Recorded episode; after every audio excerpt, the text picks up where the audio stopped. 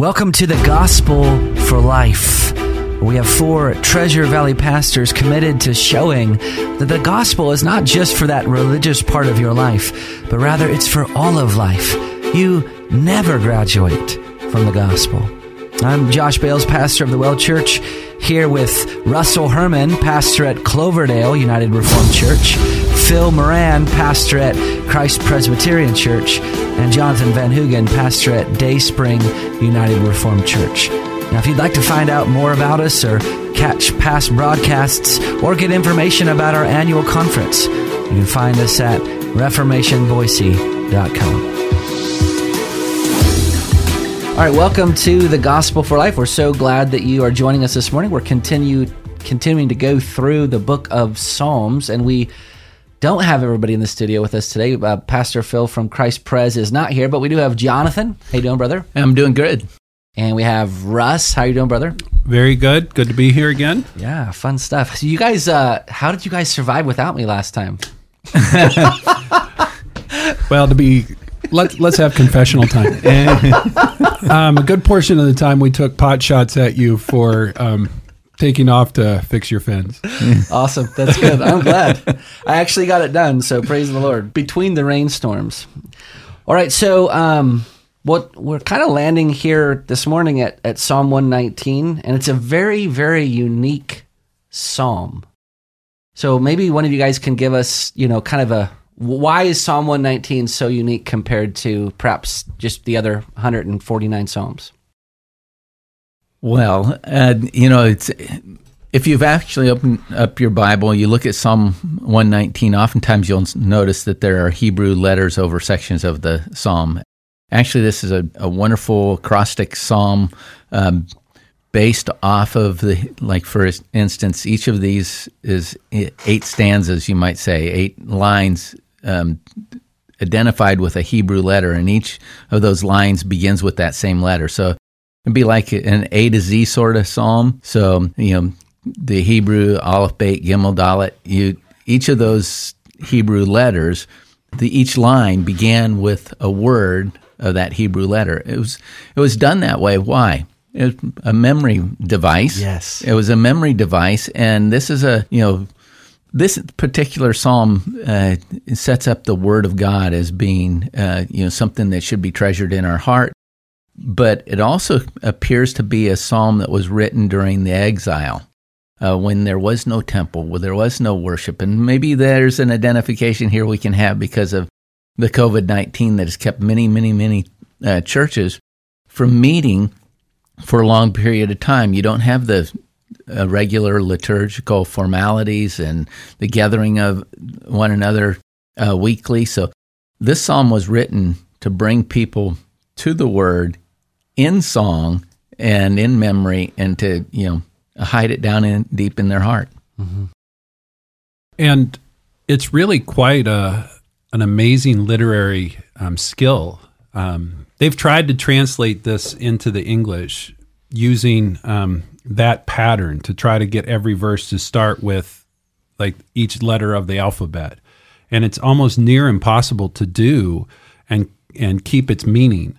And if somebody tried to write one um, use, using the same pattern, so using all 26 of our letters of the alphabet and starting each of eight verses with that same letter, what they would find is that they would be at this for a long, long time, and I don't think come mm-hmm. close mm-hmm. to yeah. the the beauty and depths that you have in Psalm 119. So yeah. it's quite a literary um, device. It's quite a literary masterpiece in addition to its its theological richness. Well, it's 176 verses, so it's the longest chapter in the Bible, mm-hmm. and the main theme that unifies the whole is the Word of God. And so you're going to have several key words that indicate it's talking about the Word. So to use the word statutes or commandments or rules, law, law testimony, exactly, precept you know, there's a, there's about eight different uh, synonyms that are used um, apparently throughout this psalm for the same thing, and and and actually, when it's talking about the law of God, it could be talking about the first five books of Moses. It could be talking about a single commandment. Um, all of it related to the Word of God itself, but it could include the whole Word of God or perhaps a section. Yeah. So it's not it's not just identifying. It doesn't use those words the same every time. Right, and and some people get the impression that as you read it, because there's only like three verses, three or four verses in the whole psalm that doesn't mention the the word of God, and so some people have kind of concluded, well, this is a very repetitive psalm. Once you read like the first eight verses, you pretty much get the gist of it. But I would disagree with that. Um, I think if you look at common commentaries like the one that Charles Spurgeon did or uh, Charles Bridges have done is is what they're saying is that each section actually represents a different season of the life of the Christian. So you mentioned Jonathan, uh, it's kind of the A to Z alphabet, right? Well, I, I would just add to that and say it's the A to Z alphabet of the Christian life. Certainly, So, yeah. so each section shows um, a different theme or season of the Christian life. In other words, Psalm 119 shows you the real you. Uh, it, it- actually kind of it, it both identifies and it, it, it prophesies about what the Christian life looks like, and so it, it shows you when the Christian is like on the heights of ecstasy, but it also shows you how the the psalmist is or the Christian is in utter despair in several places. I mean, you'll see him confessing things, and you're like, "That's how I feel." We, we love it because Josh actually uh, finished up a series of sermons on Psalm 119. I've never preached through Psalm 119. Um, we've all read it at different times, but uh, you come with a, a sense of going through this expositionally. How long did it take you to go through the Psalms? Well, I took I took one section per, so it was, I did, and I did an introduction sermon. So I did twenty three sermons. Yeah, but I, I- think. eh, Go ahead, Russ. I was just going to tell a, a, a senseless story. Okay, please do. So pre-seminary days, I was filling in at different pul- pulpits, and I was going to preach on Psalm 119. And when I sent in my text for the night, I just said Psalm 119 selected verses. I thought that would be easier than trying to list them all. And it happened to be that I had messed up the time of the service. I thought the service started at 6:30 at night. It started at 6 at night.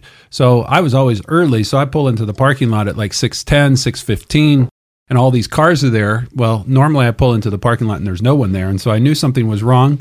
So I come into the church, and um, the church service had already started. They had done all the opening songs. They've gotten to the scripture reading part. Well, they don't know what I'm preaching on, just that I'm preaching on selected verses of Psalm 119. And I come into a, an elder up front, slowly reading all of Psalm 119.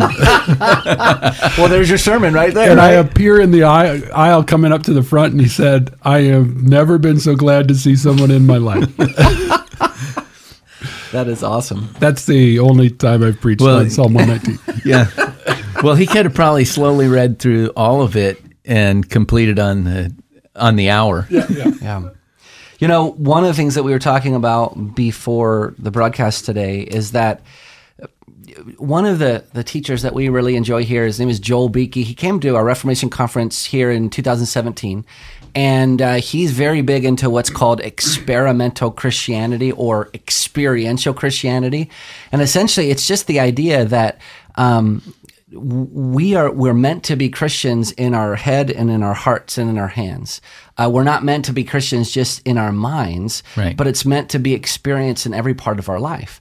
And he gives this great analogy about war. And I'm sure you're very familiar with it, Russ, because you actually studied under Mr. Beeke, where in a war, uh, there's the ideal, and then there's the actual, and then there's the end goal. So the ideal is you, you strategize about how the war is going to go, and you have all these plans, but then how it actually goes is not quite what you planned on. You have to make adjustments and you have to uh, have compromises. But then there's the end goal, which is winning the war. And that's how the Christian life actually is. If you look at the book of Romans, right? Romans 6 gives us the ideal put to death those members of unrighteousness and live to God, be a slave to righteousness. That's the ideal. Romans 7, there's the actual, the real.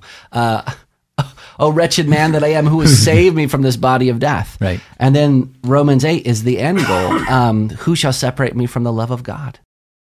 And that's how Psalm 119 is. It gives a picture of the ideal. Uh, oftentimes, the psalmist is talking about how I'm going to keep your word. I'm going to obey you. I'm, I'm, I'm going to um, be righteous in my walking. And then there's the actual, especially in verses 25 and following, he talks about how his soul clings to the dust and he, he's a sinner.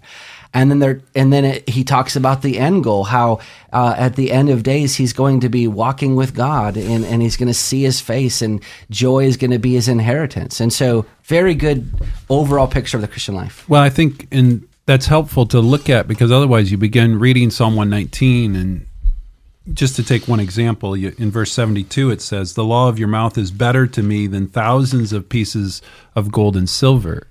Well, is that true for most of us all of the time? Right. I mean, and you begin to read things like that and you go, well, that's not me.